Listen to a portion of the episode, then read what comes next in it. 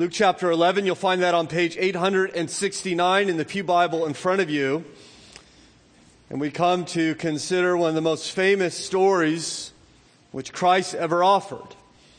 A wonderful and powerful passage. I trust that God will be pleased to do a good work in your life and in mine. And so Luke chapter 11, we'll begin in verse 25. Hear now the word of God. And behold, a lawyer stood up to put him to the test, saying, Teacher, what shall I do to inherit eternal life? He said to him, What is written in the law? How do you read it? And he answered, You shall love the Lord your God with all your heart, with all your soul, with all your strength, with all your mind, and your neighbor as yourself. And he said to him, You have answered correctly. Do this and you will live. But he, desiring to justify himself, said to Jesus, And who is my neighbor? Jesus replied, A man was going from Jerusalem to Jericho, and he fell among robbers who stripped him and beat him and departed, leaving him half dead. Now, by chance, a priest was going down that road, and when he saw him, he passed by on the other side. So likewise, a Levite, when he came to the place and saw him, passed by on the other side but a Samaritan. As he journeyed, came to where he was, and when he saw him, he had compassion. He went to him and bound up his wounds, pouring on oil and wine. Then he sent him on his own animal and brought him to an inn and took care of him. And the next day he took out two denarii and gave them to the innkeeper, saying, Take care of him, and whatever more you spend, I will repay you when I come back. Which of these three do you think proved to be a neighbor to the man who fell among the robbers. He said, The one who showed him mercy. And Jesus said to him, You go and do likewise. Our Father, we're thankful for your word. We pray that you would help us to understand it and apply it to our lives that we may be more like Jesus. We pray in Christ's name. Amen. It was several decades ago that Hugh Rudd, a CBS anchorman and reporter, was mugged outside his New York City home. Rudd was beaten badly and left lying there moaning next to the doorstep. After eventually being rescued, he explained how he watched for hours people walk past him, ignoring his moans for help. Even the milkman, he said, came and set the milk bottles next to where I lay and left. No one stopped to see what was wrong until dawn. More recently, a woman fell in a, in a convenience store and she lied in the aisle of the convenience store unconscious. Video surveillance shows people actually stepping over her to take things from the shelf without bending down to see if she was alive or if they could help. Well, perhaps in these cases, the, the problem was there was no Christian around to come to the rescue. Well, perhaps not. Recently, a couple psychologists performed an experiment when they asked seminary students on short notice to come give a talk to a group of professors on the parable of the Good Samaritan. On the way from the classroom to the dormitory, each of these students encountered a man moaning along the walkway for help. The experiment, of course, would, would these students actually stop to help the individual? Now, remind you, these are seminary students. They want to be pastors. These are individuals who had just studied and prepare to give a talk on the Good Samaritan. And less than half stopped to help. The majority hurried on their way to give their presentation on how to love the hurting. What about you? Would you stop on your way what, what if, what if you were late? What if you're on your way someplace important? What if stopping was dangerous? Would you stop and help? We come to this wonderful story here in Luke chapter 11.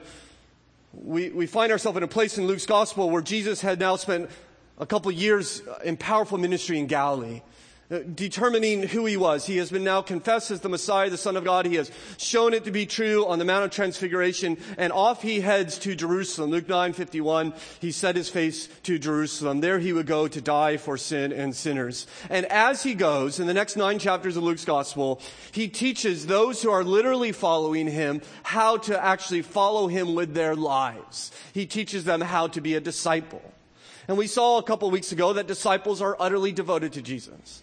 Last week we saw that disciples are sent by Jesus. And today we see that disciples should love like Jesus. In fact, I particularly find it interesting how, how Luke puts Luke 10 together, as we saw last week, that every one of us has a message that we are given and that we are to urge other people to believe. And then right following that, we're told that we are to love people whether they accept that message or not. And we're not just sent with a message, we're sent to love like Jesus. And so I want to consider this story with you, and we're going to do it a little bit differently than what we normally do. I'm going to walk us through the parable, and then once we're finished with the parable, we're going to draw out uh, the, the implications, the, the theological principles. That may mean nothing to you, and if it doesn't, don't worry about what I just said. If you're taking notes, just know that the points come at the second half of the message. All right? Here we go. So it begins with a conversation with a lawyer, verse 25. And behold, a lawyer stood up to put him to the test, saying, Teacher, what shall I do to inherit eternal life? Now we hear the word lawyer, and we might think immediately a courtroom setting. This is not that type of lawyer. This is a biblical scholar. He would be an expert in the biblical law. The modern day equivalent would be perhaps this would be a seminary professor who comes and asks Jesus this question and does so for a particular reason. He wants to, according to Luke, to test Jesus. And so the question looks respectful and interesting, but on the inside, there's animosity towards Jesus. He's not honoring him. He's trying to trap Jesus. And he, he might be trying to trap Jesus because he's somewhat annoyed with Jesus' behavior. Of course, Jesus turned the world upside down at this point, and Jesus is doing so by welcoming sinners, welcoming lawbreakers, and so he's perhaps trying to expose Jesus as someone who disregards the law of God. Comes to him and says, what shall I do to inherit eternal life? Now, if Jesus says, keep the law, the lawyer will undoubtedly respond, well, why do you violate the very law you tell us to keep? If Jesus says it doesn't matter about the law, God accepts everyone just the way they are, then the lawyer would say, it, clearly Jesus is now rejecting the revelation of God. Either way, Jesus looks stupid, the lawyer looks smart, and everybody says, wow, I want to spend more time with the lawyer, I want to go to his class. Okay? And so he comes and traps Jesus. Now I want you also notice, he does not ask an obscure question. He goes right to the heart of it, doesn't he? This is not some technical question. This is, what shall I do to inherit eternal life? That's a good question. What shall I do to inherit eternal life? How would you answer that question? I think it perhaps would be helpful for you even as we look through this passage to create your own answer in your mind. It's a good question. I agree with J.C. Ryle who said 200 years ago, it's a question which deserves principal attention of every man, woman, and child on earth. It is a question, unfortunately, which hap- unhappily few care to consider. Thousands are constantly inquiring, what shall we eat? How can we get money? How can we enjoy ourselves? Very few will ever give a moment's thought to, this, to the salvation of their souls. They hate the subject. It's a good question. Well, with perhaps your answer in your mind, consider the conversation and Jesus' answer. You know, verse 26, he said to him, What is written in the law? How do you read it? Right? So Jesus turns it back on him, doesn't he? He says, Well, you're an expert, right? He's an expert in what? Well, the law. Right? And so Jesus says, okay, you're an expert. You tell me what it says. Now, you see, now the man's under examination, right? The light is now upon him. And notice what he says to Jesus in verse 27.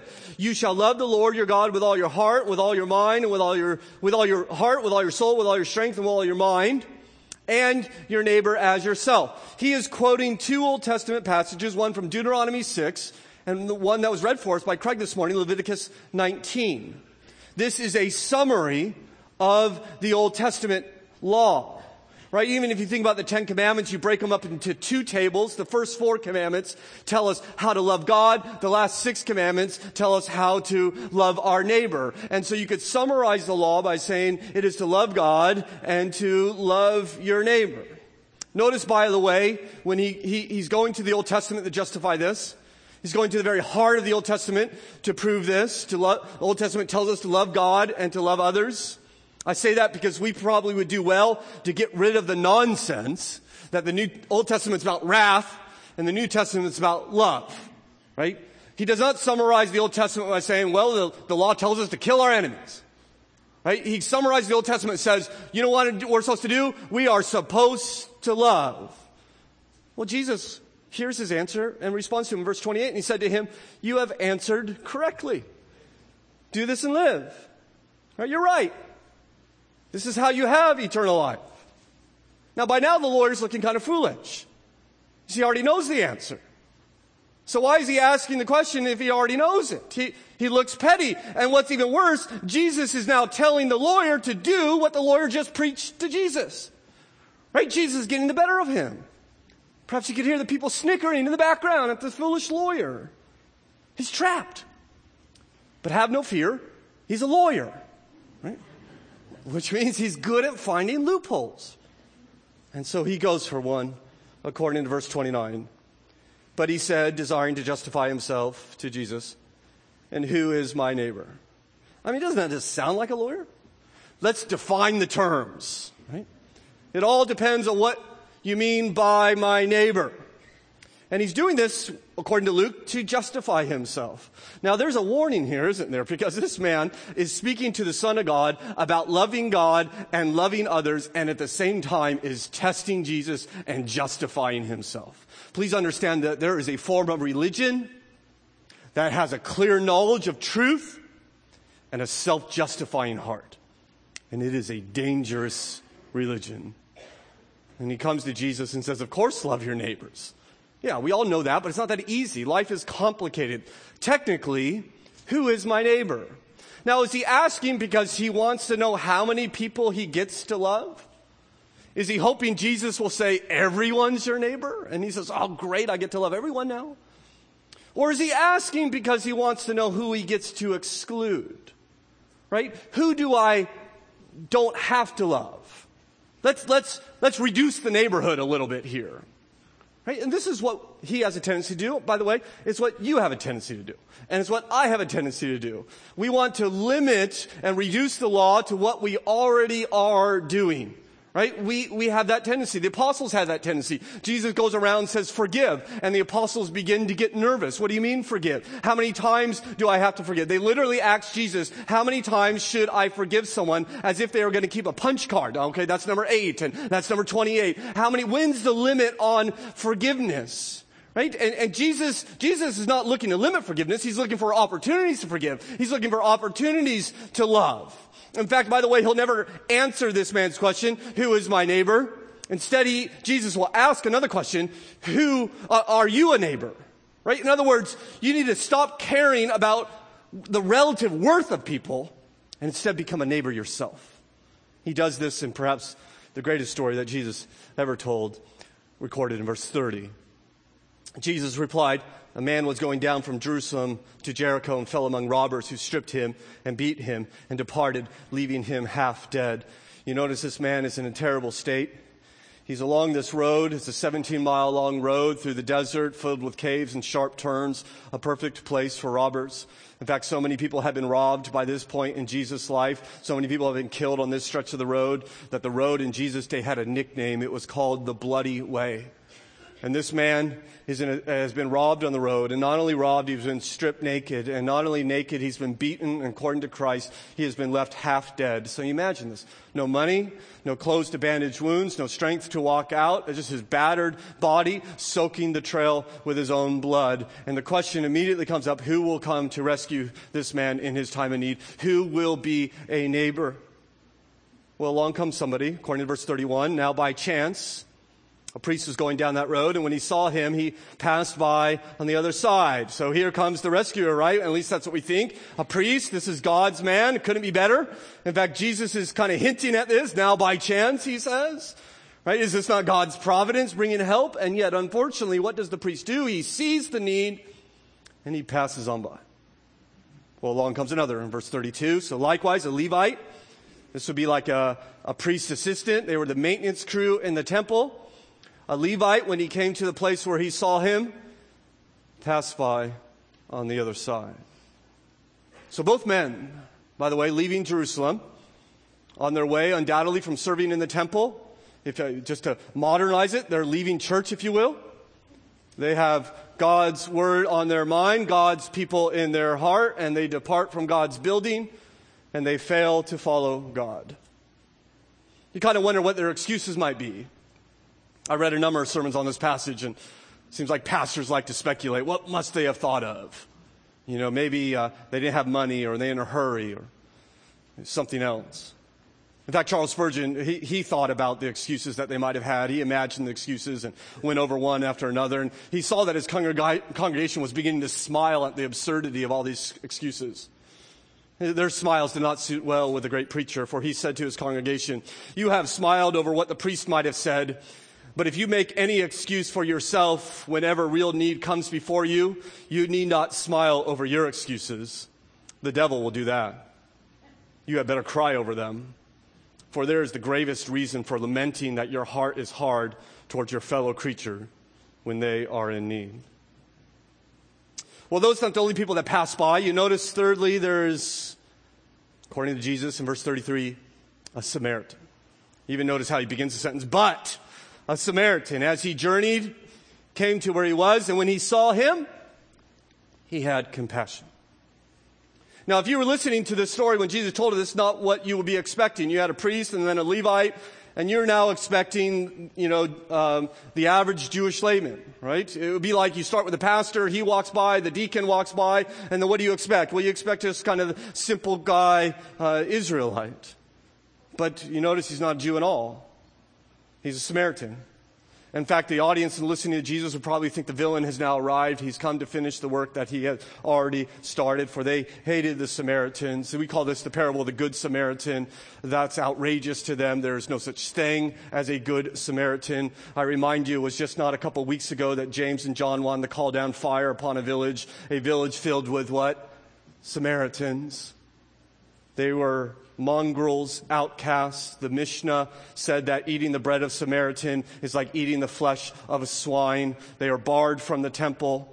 In fact, when um, the Israelites returned to the temple, the Samaritans wanted to help them to rebuild it. They barred them from helping them and excluded them from the temple. So the Samaritans built their own temple on Mount Gerizim 400 years before Jesus was born, only to have it destroyed by the Jewish people. Of all the dirty, filthy names that they could think of calling Jesus, the worst came in John chapter 8, calling him a Samaritan.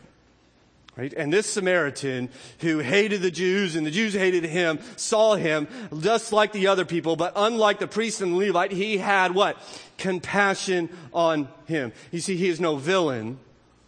After the pastor and the deacon walk by, the equivalent would be the Islamic fundamentalist comes and sees the Christian dying on the side of the road and he helps him out of compassion in his heart. It would have been startling to them. And by the way, notice how he helps. Verse 34. He went to him and bound up his wounds, pouring on oil and wine. Then he set him on his own animal and brought him to an inn and took care of him. And the next day he took out two denarii and gave them to the innkeeper, saying, Take care of him, and whatever more you spend, I will repay you when I come back. His compassion is extravagant. He performs first aid, takes him to a place to recover, pays his bills. You know what he's doing? He is loving his neighbor as himself. How would he like to be loved in that situation? He is doing exactly that. Jesus concludes the story with a question in verse 36. Which of these three do you think proved to be a neighbor to the man who fell among the robbers? Now notice this is a different question. The lawyer asked, who's my neighbor? Jesus does not ask, was the wounded man a neighbor? The focus is not on the dying man, but the people walking by, and he asks which one of those three proved to be a neighbor. In other words, rather than trying to figure out who qualifies for your love, figure out whether you are loving.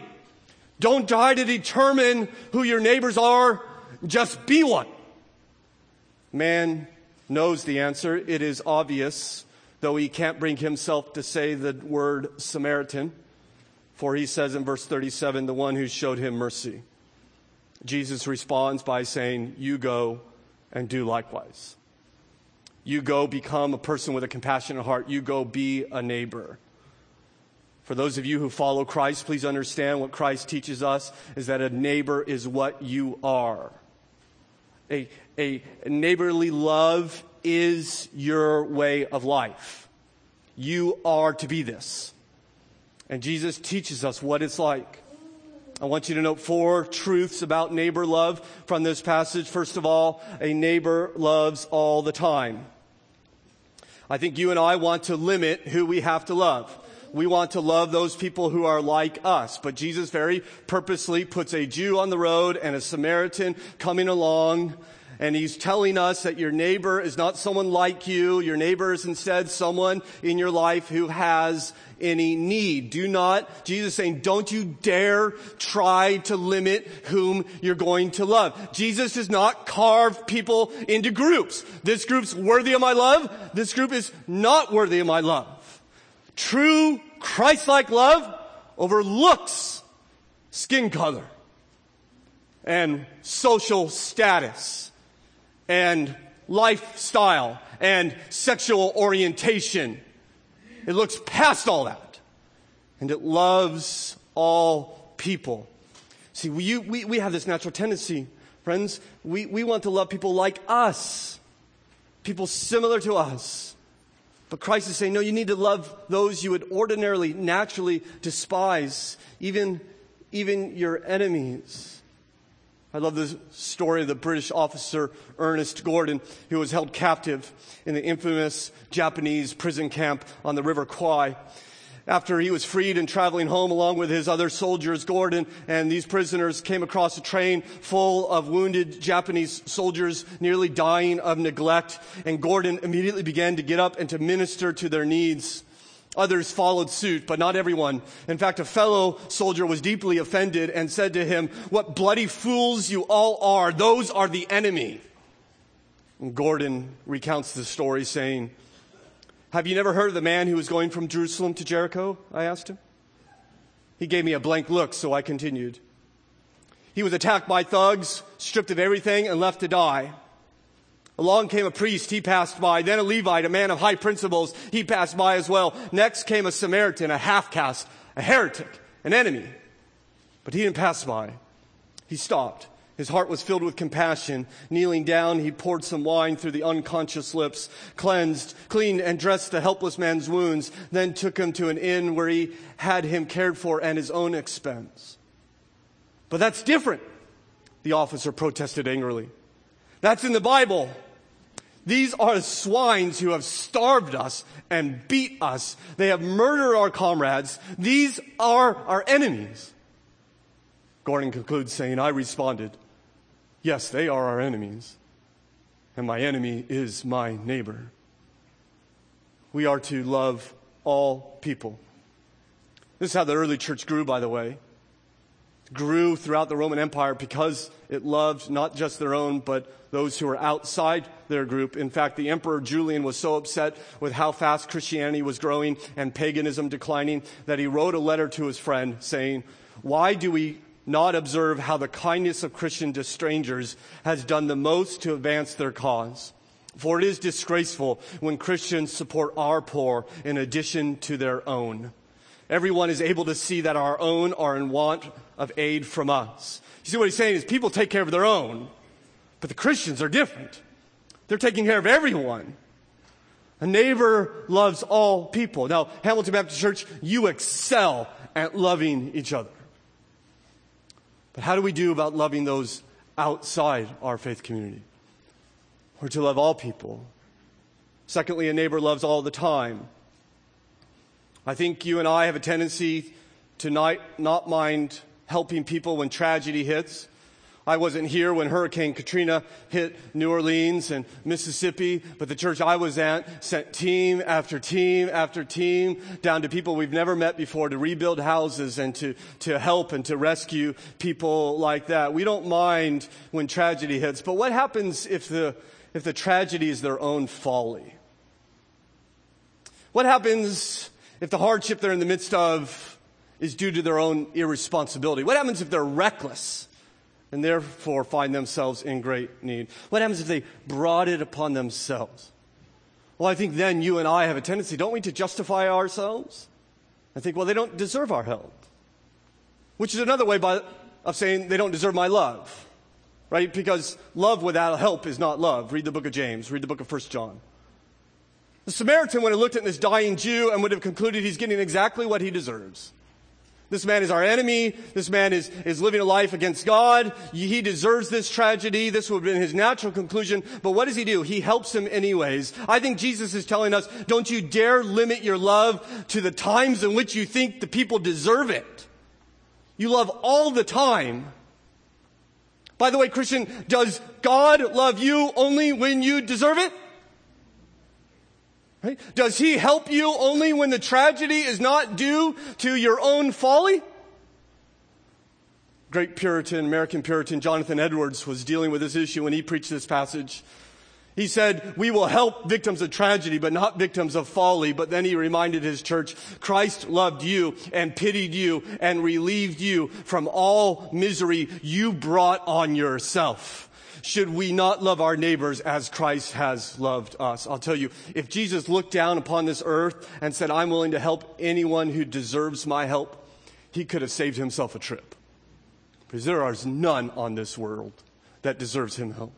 But what did he? He had compassion on you and on me. A neighbor does not scoff at the needy with pride in his heart, thinking, You brought this on yourself.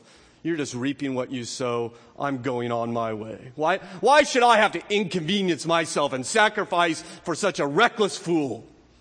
It's not how a neighbor loves. It's not how Christ has loved you. A neighbor has compassion. The Samaritan had compassion as Christ has compassion on you. A neighbor loves all the time. A neighbor loves all people. And thirdly, a neighbor loves with all he has. You notice his love is just not compassion. It's just not emotional. It's sacrificial.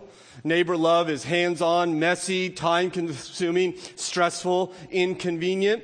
Jesus, I think, is laboring to drive this point home. Consider again verse 34. He went to him and bound up his wounds, pouring on oil and wine. Then he set him on his own animal and brought him to an inn and took care of him. And the next day he took out two denarii and gave them to the innkeeper saying, take care of him and whatever more you spend, I will repay you when I come back. You notice his love is inconvenient. He stops in the way of his journey, right in the middle of journey. He gives up his journey to help him. His love is dangerous. The robbers may be nearby. Maybe they're waiting for someone to stop and help that they could rob another. The Samaritan, by most commentators, is risking his life not to hurry on by. His love is messy. He binds up wounds. He disinfects the, the, the wounds. And I trust he does not have a first aid kit with him but rather is ripping up his own clothing to make bandages, using his own wine. His, his love is burdensome. He loads this man on his own animal that he will walk the rest of the way by himself. His love is time consuming. He brings him to an inn, but you notice he doesn't dump and run. He doesn't think, okay, I certainly have done enough. He actually stays the night with him, verse 35, and the next day. His love is costly. He paid all his bills and more. If there's more to occur, he just says, put it on my tab. A neighbor love is inconvenient, dangerous, messy, burdensome, time consuming, costly. We could probably say it's unbelievable. Who loves like that? Who loves like this? I mean, this man meets the needs of this other with such sacrifice, such urgency. You see what he's doing? He's loving his neighbor as himself. How would he want to be loved? He is doing that. And by the way, in order to make sense of this, do you, do you not think this man now has a platform for the gospel? I mean, the, the, the victim would have to know why would you do this in order to make sense of it?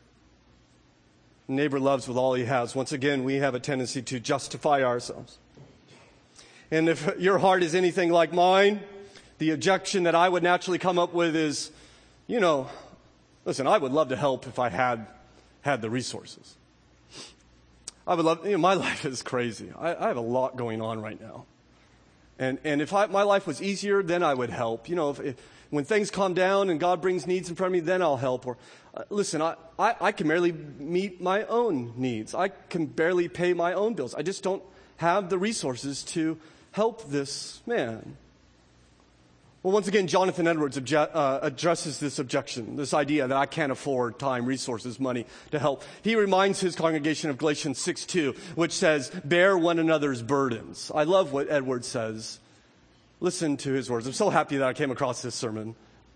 He says, If we never are obliged to relieve other burdens, except when we can do it without burdening ourselves, how do you bear their burdens? When you only do it when you bear no burden at all. Right? See what he's saying? He says you're not bearing their burdens if their burden does not burden you. So if you say, I can't afford to help, I don't have the time to help, I don't have the money to help, what you are saying is, I can't afford to help without burdening me. And Jesus says, exactly. Who told you that obedience to me is supposed to be easy and only when it fits in with your schedule and when you have ample resources to give to it? Is that how I've helped you when it's only easy? It is to be a burden. You are to love with all you have. A neighbor loves all people, even those who hate you, loves all the time, even if they brought this upon themselves, loves with all you have, even when it's difficult. And I think when we, if we're honest and we look at that, we say, I mean, how do you live like that? How can I possibly do that? And it's almost as, as if Christ is himself putting a burden on us. Which leads me to my last point, which I think is the key to everything. A neighbor loves because he has been loved. Now, remember the question that started this whole conversation. What, what what shall I do to inherit eternal life? The answer, remember, love God with all your heart, soul, mind, and strength, and love your neighbor as yourself. Jesus says, if you do this, you live. So, so friend, if you want to have eternal life, this is it. You love God with all your heart, mind, soul, and strength, and you love your neighbor as yourself. So loving God with everything. You love God continually. You love God perfectly. You love God with all you have all the time. Right? It's very simple, isn't it? Hard to do, but simple. And by the way, once you have done that, well, you also have to love your neighbor as yourself, which I think is even harder because God is altogether lovely. You, on the other hand, um, and me, on the other hand, right, present barriers to love, don't we? And Jesus says, by the way, not just love your neighbor, but love them as you love yourself. That is, meet their needs with as much commitment and speed and power and urgency and dedication as you meet your own needs. And be as happy for them when their needs are met as when your needs are met. So just do that and you'll live, Christ says. Now, I think if you know yourself at all, whether you're a Christian or not, you know you haven't done this. In fact, you, you know you can't do this.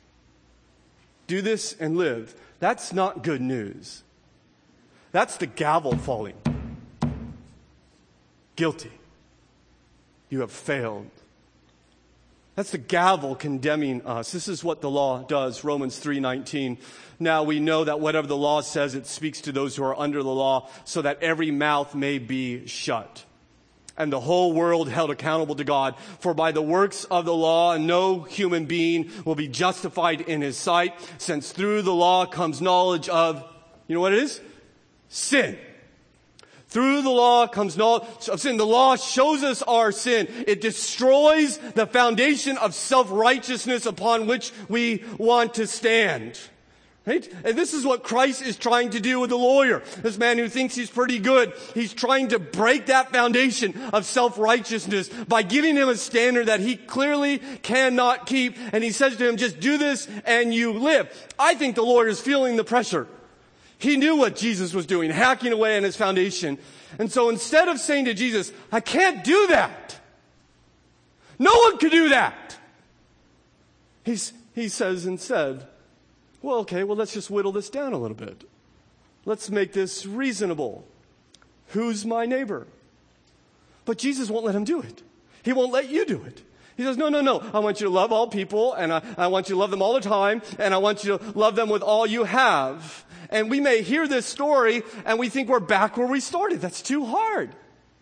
I can't do that. I, that's a burden on me. And if you are feeling burdened by this story, then you are hearing it wrongly.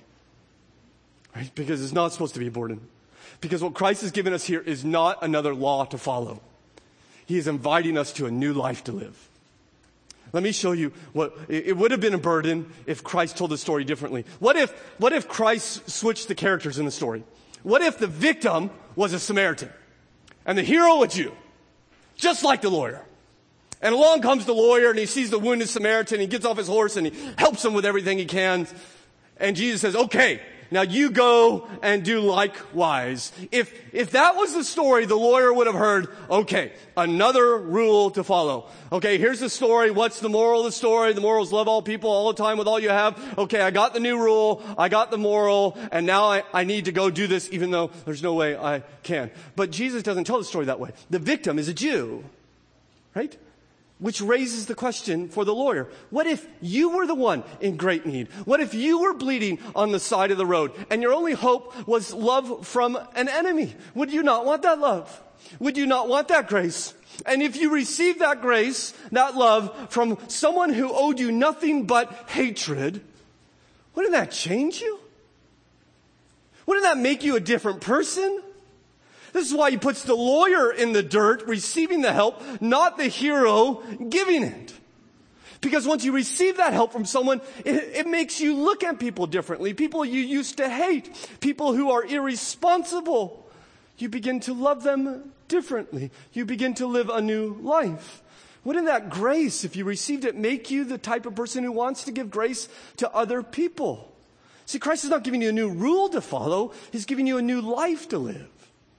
Let me, put it this way Christian, before you can be a neighbor, you must first be neighbored. Before you can be the Good Samaritan, you must first be the victim on the side of the road. And if you're the victim on the side of the road, then who in the world is the Good Samaritan? Well, it's Jesus.